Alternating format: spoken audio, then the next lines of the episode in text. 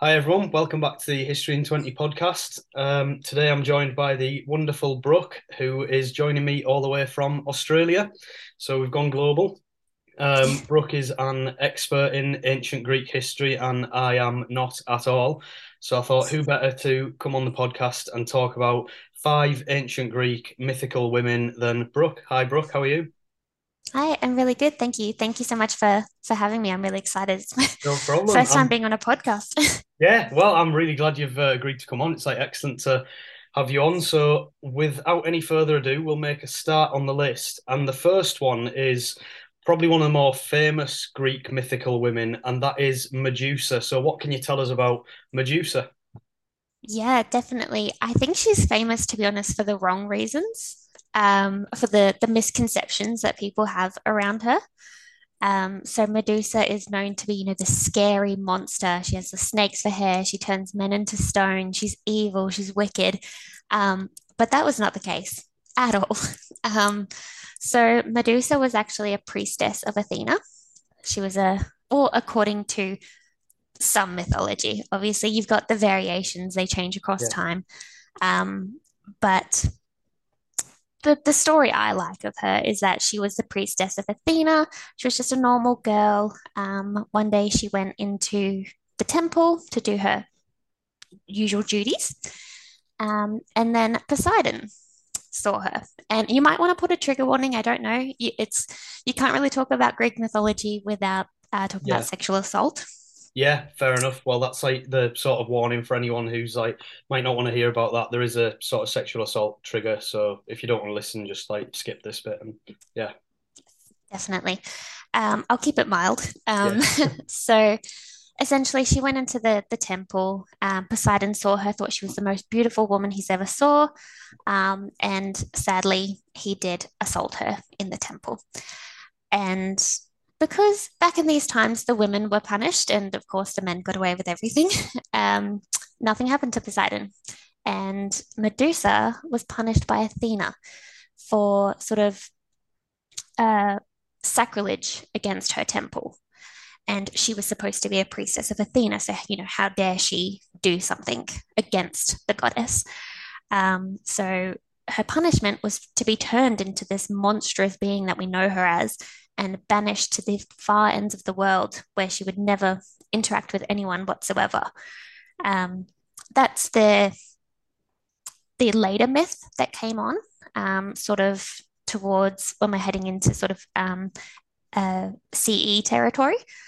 Um, if we're looking at BC, uh, she was a Gorgon originally. Um, there was three sisters.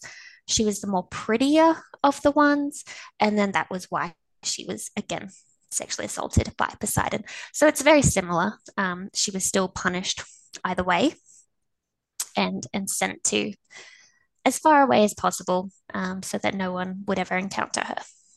right. That's a great like description of her, and like I've, I mean, I've learned plenty there, um, just in that little little bit. So I was just wondering, there's one thing I've heard, and I'm not sure whether it's like uh that well known or what, but was there someone who was meant to find her and he they couldn't see her in a mirror or something?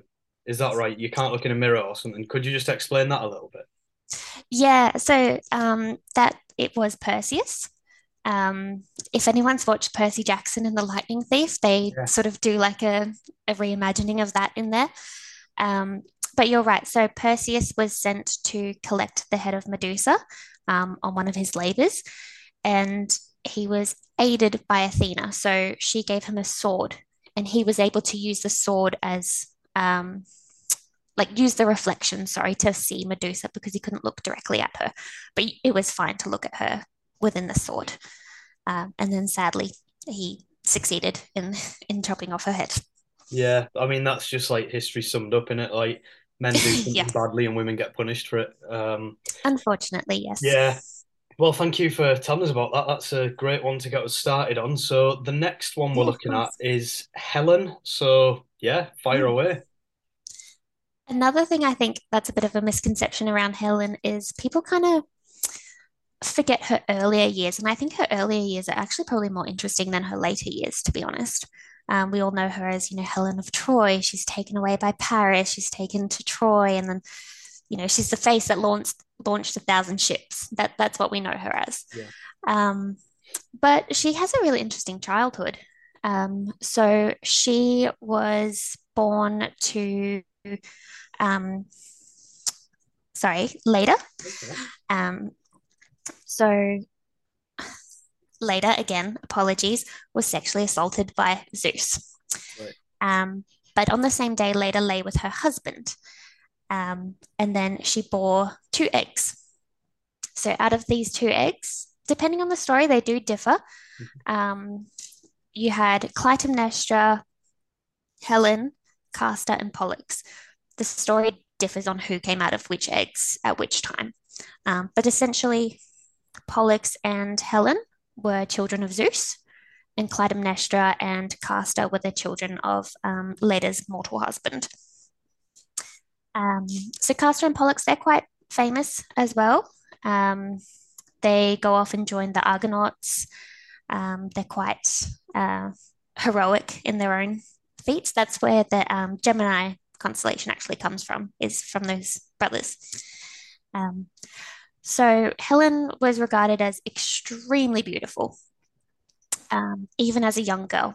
And at age nine, she was actually kidnapped by Theseus. So he took her away, um, and she was later rescued by her brothers, Castor and Pollux, which I think is very impressive because if you think about it, they were nine years old as well. Yeah. Um, I don't, Greek mythology doesn't always make sense. but Pretty um, hardy yeah, nine year olds. yeah, yeah, definitely. So they they saved her, they brought her back home. Um, and then later on, of course, she marries Menelaus. King, um, he becomes king of Sparta through her, um, which is quite rare as well for the a man to inherit his wife's uh, sort of throne uh, rather than the other way around. Um, and then again, later, she is kidnapped by Paris. And depending on who who you read and who you believe, um, she's either in love with Paris or not at all. Um, I like to believe she was not in love with Paris. She had a husband, she had a daughter, she was a queen. Why would she want to leave her home? You know, Yeah, it, it doesn't make sense. so, but I think Helen's one of my favorite Greek mythological women because if you look at the entire events of her life, everything that she survived is insanely impressive for a woman of Greek mythology. You know, Definitely. they very rarely survived any encounters with a Greek hero or a Greek god. And she lived until her old age, and we're supposed to believe that she just died happily in the end. So, Right. um, A, a Yeah. rare happy ending, maybe. yeah, definitely. Um, maybe or maybe not, depending which way you believe. But yeah, another Yes, excellent uh, introduction to another famous Greek mythological character. So the next one on the list is another begins with H again. This is Hestia. Is that right? Hestia. yes. Um, so what what can we what can you tell us about Hestia? Who was she? What did she do? What's she known for? I love Hestia. Um, she's incredibly underrated. Um, but if you look at Greek mythology and the ancient Greeks themselves, she was actually the, the most regarded Greek goddess. She was the most important god out of all of the gods, which is surprising because hardly anybody knows about her. Yeah. Um, she was more important to the Greeks than Zeus. That's Um, crazy. Like, I'd ne I'd never even heard of her till before this episode. So yeah, that's unbelievable. Brilliant. Yeah, which is why I chose to talk about her because I was like, Yeah. why are people, not more people talking about Hestia?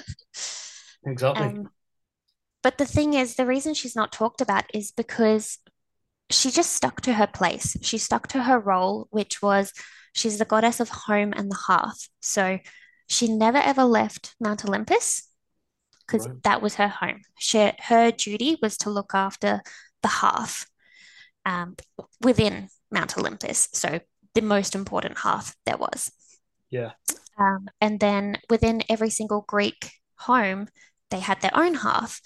And that was seen as a shrine to Hestia. And it was the most important part of the home because that's what provided them with security. And, um, you know, that's where they got their food from, the warmth to their house. They could use the fire to build tools. So whenever there was feasts or sacrifices, Hestia was always the first and last god or goddess to be celebrated too because she was just the most important, essentially. Yeah. Um, but she's just not talked about because she didn't get herself involved with all this other chaotic stories that the other Greek gods did. You know, she just she stayed in her home. She looked after her hearth and, and looked after the people and and she was content to do so. Yeah, I mean that's it's really interesting that because like she's obviously like so important given that you mentioned the importance of the hearth. Do you think mm. maybe as well it's kind of almost an example of like sort of subservience like women being like well this is the best goddess and she's she's like so subservient she stays at home she looks after the hearth the cooking is it almost like a comparison how sort of even until recently women were was kind of seen like that do you think oh yeah 100% um i think hestia would have been seen as one of the ideal sort of women um, right. aside from the fact that she was actually a virgin goddess so she she never married. Um, but you know she she just stayed in her realm. She did her her her duty and that's what the greek women were expected to do. Uh, well majority of course. Um, yeah except for sparta yeah i mean that's that's really interesting that's she's honestly like yeah when you said you, she's your favorite she's probably mm. mine now like talk about being like criminally underrated or what like that's yes, incredible converting people yeah yeah so our next one is, and I don't know if I'll pronounce this right. Is it Persephone? Yes. Yeah. Um. Yeah. Just tell us about Persephone. Another one of my favorites. Um. Again, unfortunately, trigger warning. Um. Mm-hmm. For Persephone. Um. Persephone is most well known for her abduction. Um. So, she is the daughter of Zeus and Demeter. Um. So brother and sister. So that's a bit interesting. um her mother was the goddess of agriculture, and Persephone is the goddess of spring. So they had a very strong relationship as mother and daughter, and also for the fact that their abilities were so similar. Um, later on, the Elysian Mysteries, that is based on mother and daughter. Um, so Persephone was one day dancing in a field of flowers, very similar to sort of Medusa. Hades came by on his chariot and, you know, wow, most beautiful woman I've ever seen. He got permission from Zeus to kidnap her. Interesting, right? But yeah, he had to get permission because she's a goddess. You, oh, yeah. If it was a mortal woman, do whatever you want. But that that's Zeus's daughter. yeah. Oh, he's got some morals then. Yeah. At least you have to ask slightly. him. yeah. To be honest, Hades isn't a bad guy, apart from this story. Yeah, I actually right. do really like Hades. Um, there's a lot of misconceptions around him as well. Um, but yes, so he kidnapped her, um, and she was not happy about it at all, um, which is one thing that bothers me a little bit with myth retellings. Is for some reason there's now this huge spin on she was happy about it, and there's all these like Hades and Persephone love stories. Like, mm. if you just type that in, there's a, a lot of retellings yeah. of love stories, and I don't think people realize it. It wasn't a love story at all. No. Um, so what ended up happening was he offered her a pomegranate, and she ate a small handful of these pomegranate seeds. Um, back up on Earth, Demeter's going, you know, where's my daughter? She's trying to find her. She's distraught. She's walking around lost. And because of that, she's not doing her duties as a goddess. So the agriculture starts to die and the ancient Greeks they start to starve because they're not nothing's growing at all. So this is when Zeus goes, "Oh, I might have made a mistake here, yeah. and you know I need to fix this." So he goes and meets with Demeter and says that he will get her daughter back. Problem is, Persephone ate from the underworld, so a compromise compromise sorry has to be made there, and she then has to live half of her life in the underworld and half of her life above, which is where the Greeks got sort of the seasons from. So when she's in the underworld, that's the winter dry seasons. When she comes back up, that's summer and spring when everything grows and it's all beautiful. Um, and that's where the Elysian, Elysian mysteries came from, is, is when she reunites with her mother.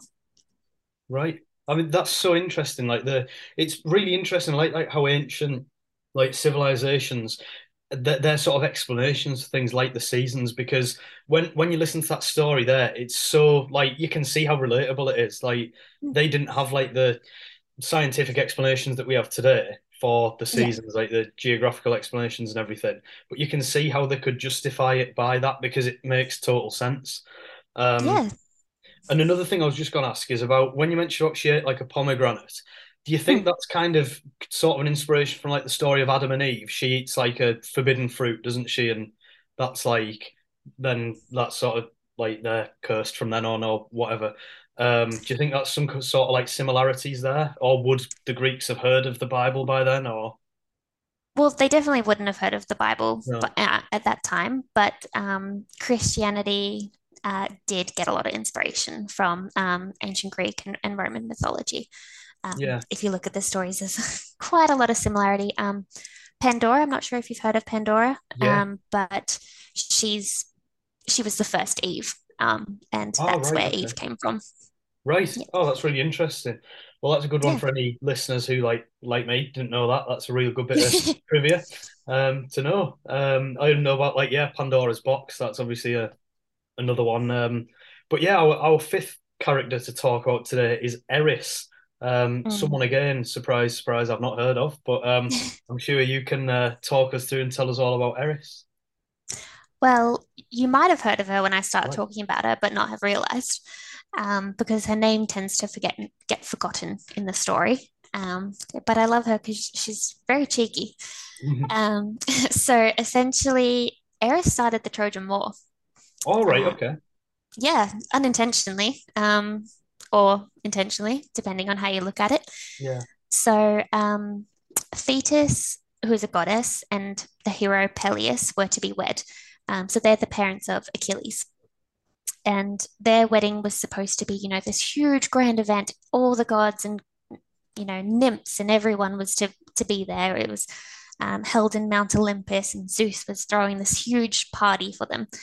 Um, but obviously, they were worried, you know, things might go wrong having all the gods around. So, how can we avoid things going wrong? Well, let's not invite Eris because Eris was the goddess of strife.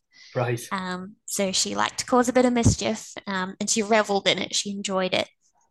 Um, but what happens if you don't invite invite the goddess of strife? She's going to cause a bit of trouble. Yeah. Yeah, not not good planning there. Um, so, anyways, she storms in. She waltzes up. She holds this golden apple in her hand, drops it on the feast table, turns around and walks out. And that's all she had to do, and she set off the Trojan War. Unbelievable. So, not sure if you recall, but the golden apple written on it, an inscription, was to the fairest, Right. um, which is when Athena, um, Aphrodite, and Hera all ran to this apple and started to bicker over who was the fairest, who deserved the apple. Um, and they go running over to Zeus, you know, who's the fairest? You have to pick one of us. And he goes, I can't pick, you know, one's my wife, one's my aunt, one's my daughter. Like, either way, I'm in trouble. Yeah. Um, so who did they get to pick? Some some shepherd living on Mount Ida who was also secretly a Trojan prince, um, that he didn't even know he was a Trojan prince. Um, so yeah, they they got to Paris and they made Paris pick. He ended up picking Aphrodite, and then he ended up stealing Helen. We know the rest of the story Yeah. from there. Um, but that's just what I love about Eris. That's the the only myth she's featured in, and and that's all she had to do. She just she just waltzed in and created this like catastrophe, like Yeah. all these like domino effects of events that led to the biggest mythological war ever. That's fascinating. And this whole list of like characters you've picked them so well because I know like obviously how how much you know about like Greek mythology and stuff and Greek history, but like Yeah. we've got people from like Medusa sort of outcast kind of character to like Hestia, this just like totally unknown goddess, even though she's the most important. And then Eris, who's just got in one myth and causes the biggest mythological war ever. It's an insane character, uh, insane amount of characters. Like what a cast of characters that is. Great picks. They they were absolutely fantastic. Um, yeah, I'd just like to say a huge thanks for coming on and talking about that because I've learned so much, and I'm sure all the listeners will appreciate it as well. Um, thanks so much again for coming on. It's been absolutely fantastic. Hope you've enjoyed No, it. of course. Yeah, thank you so much for having me. Uh, yeah, really loved it. Oh, good, good. I'm glad. Right, I'll uh, catch you all at the next episode. Thank you.